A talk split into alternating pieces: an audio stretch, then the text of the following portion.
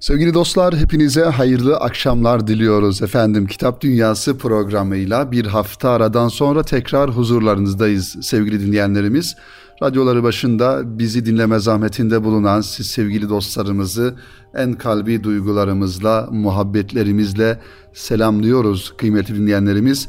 Ramazan ayının sonuna doğru yaklaşıyoruz sevgili dinleyenlerimiz. İnşallah Ramazan ayı bizim affolunmamıza, mağfiret olunmamıza ve Cenab-ı Hakk'ın merhametine muhatap olmamıza vesile olur diye dualar ediyoruz. İnşallah ümmet olarak Ramazan ayı sonunda da hep beraber e, bayramı idrak ederiz. Rabbimizin bir ikramı olarak sevgili dinleyenlerimiz tekrardan Ramazan ayının her birimize e, feyizli, ruhaniyetli zaman dilimleri getirmesini Cenab-ı Hak'tan niyaz ediyoruz kıymetli dinleyenlerimiz. Efendim Ramazan ayında İstanbul'da Fatih'te Fatih Camii avlusunda Diyanet Vakfımızın düzenlemiş olduğu ve birçok yayın evinin katıldığı kitap fuarı devam ediyor. İnşallah Kadir Gecesi ile son bulacak her zaman olduğu gibi bir gelenek olarak Kadir Gecesi'nde kitap fuarı sona ermiş olacak. Eğer gitmeyen kardeşlerimiz varsa e, mutlaka yarın pazar günü fırsatını oluşturup kitap fuarına bir ziyarette bulunabilirler. Gerçekten çok e, yoğun bir ilginin olduğunu gördük. Geçtiğimiz cumartesi günü e, oradaydık. E, kıymetli kardeşlerimizle efendim kitap dostlarıyla buluşmuş olduk ve tabii ki Fatih Camii'nin efendim ruhaniyetinde Sultan Fatih'in türbesinin civarında bulunmakta insana ayrı bir e, haz veriyor doğrusu sevgili dinleyenlerimiz. Kıymetli dostlar e, geçtiğimiz hafta malumunuz olduğu üzere programımızın muhtevasında Mescid-i Aksa ile Kudüs ile alakalı bazı kitapları sizlere aktarmaya çalışmıştık. Ee, ve bu kitapların devamı mahiyetinde yine aynı konuyu anlatan e, tahlil yayınlarından çıkan bir kitapta kalmıştı. Onu da bu haftaya saklamıştık. İnşallah programımızın bu ilk dakikalarında bu kitabı size anlatarak, bu kitaptan bahsederek inşallah e, programımızı sürdüreceğiz. Tabii ki e, elbette her zaman gündemimizde Kudüs, Filistin, Filistin davası her zaman gündemimizde var. Gönül gündemimizde her zaman tazeliğini, canlılığını koruyor. Ancak oradaki Müslümanlara zaman zaman saldırı şiddetini artıran e, bir İsrail devleti var. Malum bir terör devleti var ve oradaki Yahudiler e, zaman zaman Mescid-i Aksa'ya baskınlar düzenliyorlar. Oradaki Müslümanların huzurunu kaçırıyorlar. E, zaten yıllardan beri orada böyle bir efendim adaletsizlik var. Orada bir işgal söz konusu. E, tabii ki Ramazan ayında da e, Müslümanların şöyle ağız tadıyla bir Ramazan orucu tutmasına adeta müsaade etmeden e, rahatsızlık veriyorlar doğrusu. Ve bu şekilde bir girişim yine geçtiğimiz haftalarda orada olmuştu. Mescid-i Aksa'ya baskın yapılmıştı. Müslümanlar orada efendim gözaltına alınmıştı. Ee, ve bir takım e, olumsuz olaylar e, meydana gelmişti. Tabi e, Cumhurbaşkanımız Recep Tayyip Erdoğan e, devreye girerek e, İsrail Cumhurbaşkanı ile bir telefon görüşmesi neticesinde Ramazan ayında Mescid-i Aksa'ya Yahudilerin girmesi yasaklanmış oldu. E, bu da tabii ki önemli bir karar ve uluslararası anlamda önemli bir diplomasi başarısı olarak bunu ifade etmek lazım. ve bu şekilde inşallah oradaki kardeşlerimiz de Ramazan ayını devam ettiriyorlar. E, elimdeki kitap sevgili dinleyenlerimiz Mehmet Esmer imzasını taşıyor. Mescid-i Aksa rehberi tahlil yayınlarından çıkan güzel bir çalışma. Tabi e, Mescid-i Aksa rehberi e, mahiyetinde hazırlanan e, çok farklı kitapların olduğunu e, biliyoruz. Özellikle oraya efendim e, ziyaretlerde bulunan kardeşlerimizin başvurduğu ve bu ziyaretleri organize eden e, firmaların hazırlamış olduğu bu manada kitapların e, olduğunu da biliyoruz. Ancak bu çalışma hakikaten e, hacimli bir eser olmuş. 355 sayfadan oluşuyor ve e, resimlerle, görsellerle zenginleştirilmiş. Yani bir insan Mescid-i Aksa'ya, Kudüs'e, o bölgeye gittiği zaman e, nereleri görmesi gerekiyor öncelikli olarak, nerelerin ne anlama geldiğini e, efendim e, burada bir, bir bütün olarak görebilir. Tarihi mekanlar zaten orası baştan aşağıya e, tarihle dolu. Her medeniyetin, birçok medeniyetin izlerini taşıyan tarihi efendim eserler var, ibadethaneler var. E, dolayısıyla e, bu kitap e, bu yönüyle de e, ehemmiyet arz ediyor. Mehmet Esmer'in e, kitabın baş tarafına aldığı bir sunuş yazısını inşallah sevgili dostlar sizlerle paylaşalım. E, ve biraz daha hem bu kitabın mahiyetini hem bu kitabın aslında bir yönüyle e, bize ne anlatmak istediğini de bu kitap bu satırlardan e, öğrenmiş olalım. İnsanın dünya serüveni başladığında ayağı önce toprağa bastı, sonra su üzerinde gezmek, kuşlar gibi havada süzülmek istedi. Başarı da fiziki olarak başardı bunu insan bu söylenenleri fiziki olarak ama sadece hareket etmek, yol almak yetmiyordu. Doğru yol üzerinde, rota dahilinde hedefe doğru gitmesi gerektiğini anladı ve bu istikamette devam etti. Alemde her şeyi ona göre konumlandırdı. Kutup yıldızının sağında, batısında, arkasında, karşısında ve hiç yanıtmadı bin yıllardır bu yıldız kendine has gözle bakanları. Aynı Kudüs gibi dünyadaki ilk binadan sadece 40 yıl sonra yapıldı Kudüs. Kutup yıldızından biraz sonra yani. Evet, Kabe'yi kutup yıldızı olarak efendim vasıflandırıyor ve 40 yıl sonra yapılan yeryüzündeki ilk binalardan bir tanesi de e, efendim Kudüs Mescid-i Aksa oluyor. Merkezi olan Beytül Makdis hep o tepedeydi. Dünyanın her yerinden görülmüyor muhakkak. Fiziken çok faydası yok dünya seyahatindeki insana ama başka sevdaları olan dert sahibi, gayretli, ulaşması gereken, kavuşmak istediği hedefleri olan mana yolcusu için, gönül pusulası için mükemmel bir mürşittir Kudüs.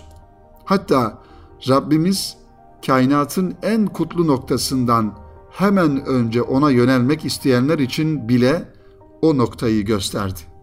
Kudüs'e yönelenler kazandı, sonra nöbet devredildi, mükerrem şehrin muazzam noktasına. Fahri alem kabul buyurulacağı zaman Yüce Divan'a önce Kudüs gösterildi menzil olarak. Tarihte istikamet sahibi her kahramanın cihangirlik sanatının zirvesine vardığını göstermek için ideal imtihan yeri oldu. Tepenin üzerindeki mabedi koruyan kale. Mana ehli bir şekilde mücavir olmadıysa misafir oldu bu mekana. Eserlerinde kokusu olan kokusu olsun istedi bu toprağın. Evet, bu şekilde sevgili dinleyenlerimiz Kudüs'le alakalı duygularını e, dile getiriyor yazarımız kitabının ilk e, sayfalarında. E, bir de e, teşekkür e, bölümü var yine e, kitabın ilk sayfalarında. Beytül Makdis bize ruhen çok yakın, sürekli gönlümüzde. Şairin dediği gibi kol saati gibi taşıyoruz her an yanımızda. Binlerce kilometre de olsa aranız muhabbete mani değil. Ondan beslenmek, onun ışıltısıyla yolunuzu bulmak mümkün. Başka kıtalarda da yaşasanız bile. Gözle görülür, elle tutulur bir işe niyetlendiğinizde hissediyorsunuz uzaklığın acısını. Hadisi kutsi geliyor aklımıza. Buhari'de geçen bir hadisi kutsi. Kulumu sevince de adeta ben onun işiten kulağı, gören gözü, tutan eli ve yürüyen ayağı olurum. Benden ne isterse mutlaka veririm. Bana sığınırsa onu korurum. Ümitleniyoruz doğrudan manası farklı olsa da. Rabbimizin beğeneceği işler yaparsak her şeye kadir olan Allah hizmetin eli, gözü, kulağı olacak, imkanlar yaratır diye. Ve bu yazının sonunda kıymetli dinleyenlerimiz yazarımız birkaç kişiye teşekkürlerini ifade ederek kitaba giriş yapıyor. Mescidi Aksa'nın tanımı nedir? Mescidi Aksa nedir? Eskişehir diye adlandırılan tarihi bölgenin surları içerisinde bulunan Mescid-i Aksa, bu bölgenin altıda birine tekabül eden 144 dönümlük dikdörtgen şeklindeki alanın tamamıdır. Evet bu e, önemli bir bilgi. Birçok insan Mescid-i Aksa dediğimizde Türkiye'den özellikle tabii ki e, bunlar kitaplarımızda ifade ediliyor. Bunları zikretmek lazım. Doğru bilgiyi de aktarmak gerekiyor sevgili dinleyenlerimiz. Mescid-i Aksa dediğimizde genel anlamda bizim aklımıza gelen fotoğraflarda gördüğümüz o altın yaldızlı, altın renginde olan, sarı renkte olan kubbenin olduğu yeri biz Mescid-i Aksa zannediyoruz. Halbuki Mescid-i Aksa olarak e, bilinen cami hemen onun alt tarafında. Ve aslında Mescid-i Aksa dediğimiz e, kavramı karşılayan yer 144 dönümlük alanın adıdır Mescid-i Aksa. Bu sarı renkte gördüğümüz, sarı renkteki kubbe olarak gördüğümüz yer Kubbetü Sahra'dır. Evet, o yüzden bu anlamda bilgilerimizi de tazelemek, tazelemek lazım. Ve Mescid-i Aksa olarak, cami olarak bildiğimiz yer ise bu sarı kubbeli olan yerin alt tarafında olan caminin ismidir. Kaldı ki geçtiğimiz günlerde Yahudilerin baskın yaptıkları yer de burasıdır. Yani Yahudiler bu fotoğraflarda gördüğümüz aslında bir sembol olmuş olan e, efendim Kubbetü Sahra'ya baskın değil aşağıdaki camiye baskın yapmış oluyorlar. Dolayısıyla bu bilgiyi de tazelemiş olalım sevgili dinleyenlerimiz. Kur'an-ı Kerim'de Mescid-i Aksa başlığını görüyorum bu kitabın sayfalarında. Kur'an-ı Kerim'de malumunuz olduğu üzere e, efendim bazı ayetlerde İsra suresinde özellikle İsra suresinde Cenab-ı Hak etrafını bereketlendirdiği yer olarak vasıflandırıyor ki ayet-i kerimenin meali şöyle bir gece kendisine bazı ayetlerimizi gösterelim diye kulunu Mescidi Haram'dan çevresini mübarek kıldığımız Mescid-i Aksa'ya götüren Allah bütün noksanlıklardan, eksikliklerden münezzehtir. Subhanellezi esra bi abdihi leylen minel mescidil haram ilel mescidil aksallezi barakna havlehu. Ayeti kerime bu şekilde İsra suresinin ilk ayeti kerimesi kıymetli dinleyenlerimiz. Yine Maide suresinin 21. ayeti kerimesinde Cenab-ı Hak Hz. Musa'nın diliyle şöyle nitelendiriyor orayı. Ey kavmim! Allah'ın sizin için vatan olarak yazdığı kutsal topraklara girin, sakın geri dönmeyin, sonra kaybeden olursunuz. Yine sevgili dinleyenlerimiz Enbiya suresinde de burayla alakalı yani Mescid-i Aksa dediğimiz alanla alakalı e, Allah Teala Cenab-ı Hak Hazreti İbrahim'in kurtuluşundan bahsederken onu da Lut'u da kurtarıp herkes için bereketli kıldığımız yere ulaştırdık derken aslında burayı kastetmiş oluyor. Ve Araf suresinde geçen bir ayeti kerime var. Sebe suresinde geçen, Enbiya suresinde geçen efendim ayeti kerimeler var. Buralarda yine kıymetli dinleyenlerimiz Mescidi Aksa'dan bahsediyor. Gerçekten burası az önce de programımızın başında da zikrettiğimiz üzere Kabe'den sonra e, yapılmış ve Müslümanlar için önemli olan, kutsal olan, mübarek olan ve Cenab-ı Hakk'ın etrafını bereketlendirdiği mekanlardan olan çok önemli yerlerden bir tanesi. İnşallah Cenab-ı Hak her birimize oralara tekrar tekrar gitmeyi nasip eder. Mescid-i Aksa'nın bulunduğu yer ile sevgili dinleyenlerimiz e, karşı tarafında Zeytin Dağı dediğimiz yer arasında şöyle bir vadi şeklinde bir yer bulunuyor. Orada da tabi yine tarihi eserler efendim e, Yahudiler için e, Yahudiler için kıyametin efendim ilk daha doğrusu e, oraya defnedilenlerin cennete gireceğini inanıldığı bir mezar alanı var. Böyle üst üste mezarların olduğu ve Zeytin Dağı var. E, Osmanlı döneminde tabii ki burası e, Osmanlı'nın e, tebaası olarak Osmanlı toprakları içerisinde olan bir yer.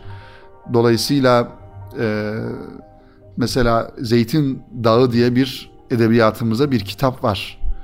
E, yazarını Falih Rıfkı Atay'ın mı tam hatırlayamadım doğrusu. Ancak o da e, yine Osmanlı döneminde orada görev yapmış insanların yazmış olduğu e, birçok kitabın olduğunu da Kudüs'le alakalı tarihi vesik anlamında olduğunu söyleyebiliriz sevgili dinleyenlerimiz.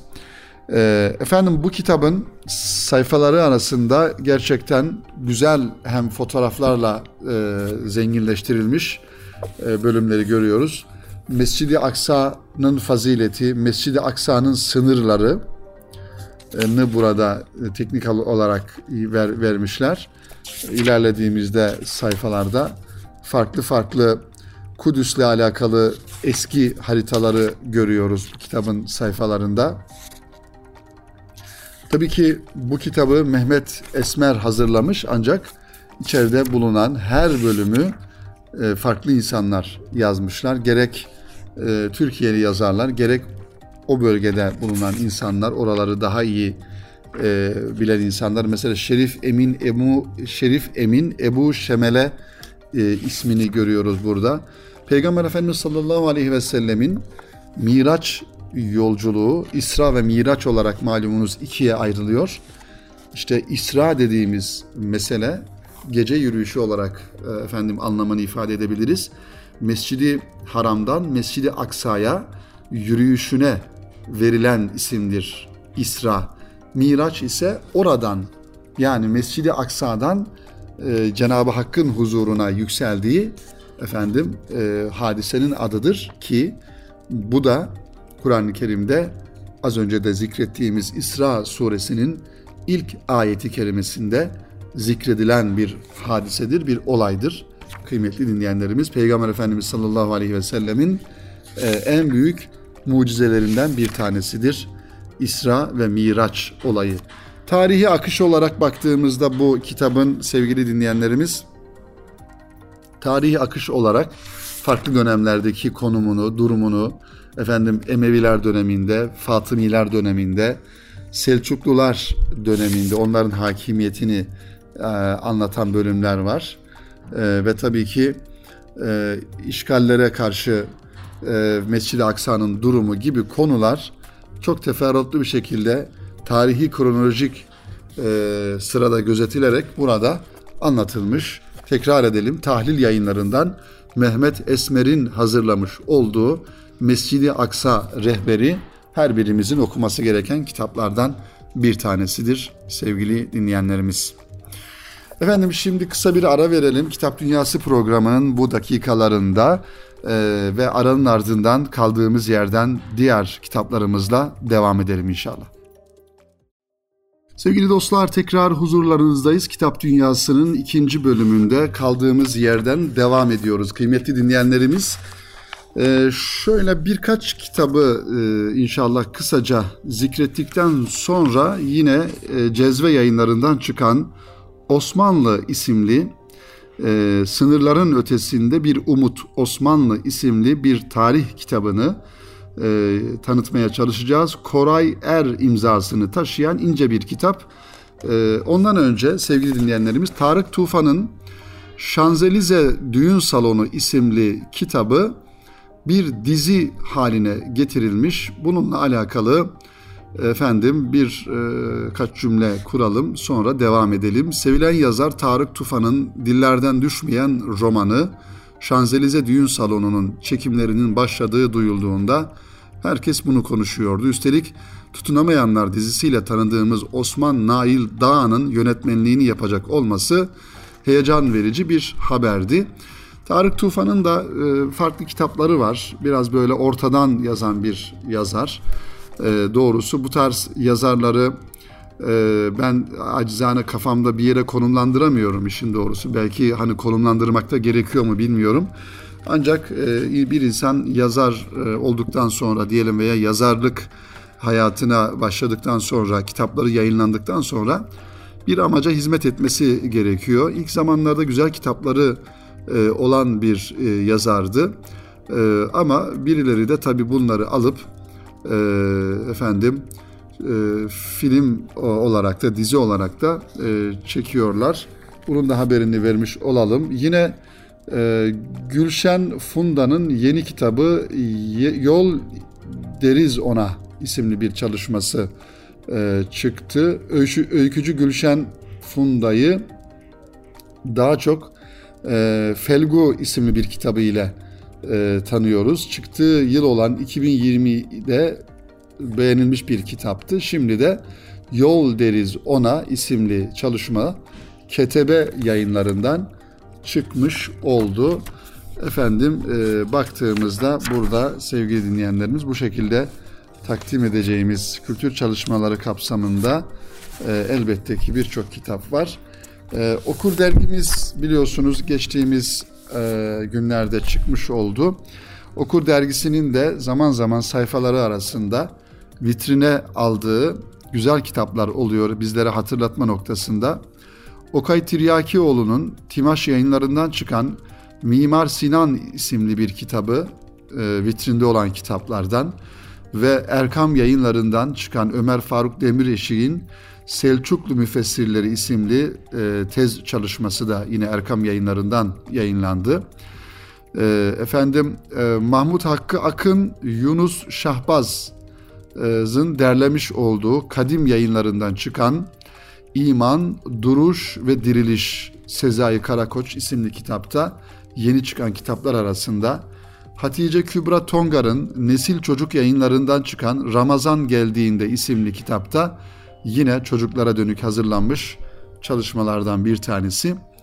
Ayşe Taşyürek Multibem yayınlarından En Aydınlık Gece Siyer hikayeleri de yine ince bir çalışma çocuklar için hazırlanmış eserlerden birisi ve İnkılap yayınlarından çıkan Tarihin Akışında 101 Tökezleme Bill Fawcett'in kalemiyle, imzasıyla yayınlanmış kitaplardan bazıları bunları da programımızın bu ikinci bölümünün ilk dakikalarında sizlerle paylaşmış olalım. Efendim o e, sınırların ötesinde bir umut Osmanlı Koray Er imzasını taşıyor. Bu kitaptan biraz bahsedeceğiz. Cezve kitaptan çıkmış bu çalışma. 110 sayfa. Aslında Cezve kitap daha çok çocuk yayınları e, neşreden bir yayın evi. Bu da o cümleden çıkarılmış ancak biraz daha tarihi e, roman, daha doğrusu tarihi bir e, muhtevada olan bir kitap. Sınırların ötesinde bir umut Osmanlı kitabını piyasaya sunan cezve kitap tamamen değilse de genellikle çocuklara yönelik eserleri bünyesinde barındıran, çocuk edebiyatına ait nitelikli yazar ve çalışmalarla adından söz ettiren bir yayın evi. Zikrettiğimiz kitap tek oturuşta bitirebileceğiniz kadar rahat okunan bir eser. Hikayelerden oluşması, dilinin sadeliği, diyaloglara yer verilmesi gibi özellikleri okumayı kolaylaştırıyor aynı zamanda hızlandırıyor. Anlaşılması güç, yoruma açık, tartışmalı içeriklere yer verilmediği için zihnimizi de yormuyor. Aksine okuma esnasında pek ihtiyaç duymasanız da molalar verebilmenizi de sağlıyor. 110 sayfalık kitap bir ön söz ve hayallere kulaç, Büyük Türk, Papa'nın gizli mektubu, Rodos'un fethi, efendim e, Ortaçağ hikayesinden oluşan beş tane başlıktan oluşuyor. Yazar Orta Çağ'da çocuk olmanın ve tarihe çocukların gözünden bakmanın kitabın ana temasını şekillendirdiğini belirtiyor. Ön sözü okurken elinizde tuttuğunuz eseri yazarın çocukluğuna borçlu olduğunu anlıyorsunuz. Batılı çocukların gözünden Osmanlı tarihine bakma denemesi aynı zamanda Avrupa tarihine de eğilmek demek. Çünkü olaylar Batı coğrafyasından doğuyor, yüksek lisansını kilise tarihi üzerine yaptığını ve Avrupa'da doktorasına devam ettiğini öğrendiğimiz yazarın alana hakimiyeti hakkındaki acabalarımızdan da kurtuluyoruz. Evet, kitap her yaştan okuyucu için merhum Asım Gültekin'in bazı eserleri değerlendirirken sıklıkla kullandığı ifadeyle lezzetli bir çalışma olmuş. Kitabın alt başlığı olan Batılıların gözünden oryantalizme alternatif Türk hikayeleri cümlesi ilk karşılaşmamızda havada kalıyor ama eseri okurken daha iyi anlaşılıyor. Hikayeyi anlatan Türkler değil ama hikayeler Türkleri anlatıyor. Hikayelerin nereden çıktığı, yazarın kimlerden ve nasıl esinlendiğinin bilgisi bazı hikayelerin sonunda paylaşılmış. Bu bize olayların kurgudan ziyade tarihi gerçeklere dayandığını göstermesi açısından da efendim önem arz ediyor sevgili dinleyenlerimiz, kıymetli dostlarımız. Ee, şu cümleleri de kuralım bu kitapla alakalı. Eserde 100 sayfa tutan 5 hikayeye yer verilmiş ama bunun sayısı artırılabilirdi diye ifade etmek lazım. Ee, aklımıza daha fazla hikayeden çeşitli nedenlerle bu beşinin seçilerek yayınlanmış olabileceği ihtimal de geliyor. Eserdeki tarzı bir okur değil de yazar olarak düşünürseniz efendim e, bu anlamda biz de hikayeler yazabiliriz fikri aklımıza gelebiliyor. Bu kitabın içerisindeki Osmanlı ile alakalı hikayeleri okuduğumuzda Cezve yayınlarından çıkan Koray Er imzasını taşıyan Osmanlı Sınırların Ötesinde Bir Umut Osmanlı isimli kitapta bu şekilde kıymetli dinleyenlerimiz. Son olarak sevgili dostlar yine bazı kitapları vitrinde bulunan bazı kitapların isimlerini de zikrederek inşallah programımızı yavaş yavaş e, bitirelim. Osmanlı'da Sırp isyanları 19. yüzyılın şafağında Balkanlar Selenge yayınlarından çıkmış ve Selim Aslantaş imzasını taşıyor. Yine bir tarih kitabı olarak okunabilecek kitaplardan. Hatice Ebrar Akbulut'un Büyüyen Ay yayınlarından çıkan Güzelin Serzenişi isimli çalışması da 176 e, sayfadan oluşuyor. Böyle bir kitabı da duyurusunu yapmış olalım. Tanpınar'ın eşiğinde Ahmet Hamdi Tanpınar ve eserleri üzerine düşünceler e, Mehmet Samsakçı efendim imzasıyla Bilge Kültür Sanat Yayınlarından çıkmış yeni çalışmalardan bir tanesi ve Serkan Şen'in Ötüken yayınlarından çıkan Etimolojinin izinde Kelimeden Kültüre Seyahatler e, isimli çalışması da etimolojiye ilgi duyan okurlarımızın takip edebileceği kitaplardan sevgili dinleyenlerimiz. Efendim e, programımızın sonuna e, yaklaşmışken sevgili dinleyenlerimiz kitap fuarını tekrar hatırlatalım. Kadir Gecesi'nde son buluyor. Ramazan Kitap Fuarı Fatih Camii'nin avlusunda siz okurları, kitap dostlarını bekliyor. Şayet gitmediysek yarın mutlaka kitap fuarına gidelim. Orada yayıncılarla, yazarlarla buluşalım, söyleşilere katılalım ve hayatımıza bir kitap rengi katalım inşallah sevgili dinleyenlerimiz. Tekrar Ramazan ayımızın bereketli, feyizli, ruhaniyetli olmasını Cenab-ı Hak'tan niyaz ediyoruz kıymetli dinleyenlerimiz. Önümüzdeki hafta buluşmayı Allah'tan niyaz ediyoruz, temenni ediyoruz. Hepinize hayırlı akşamlar, hayırlı iftarlar diliyoruz efendim. Hoşçakalınız.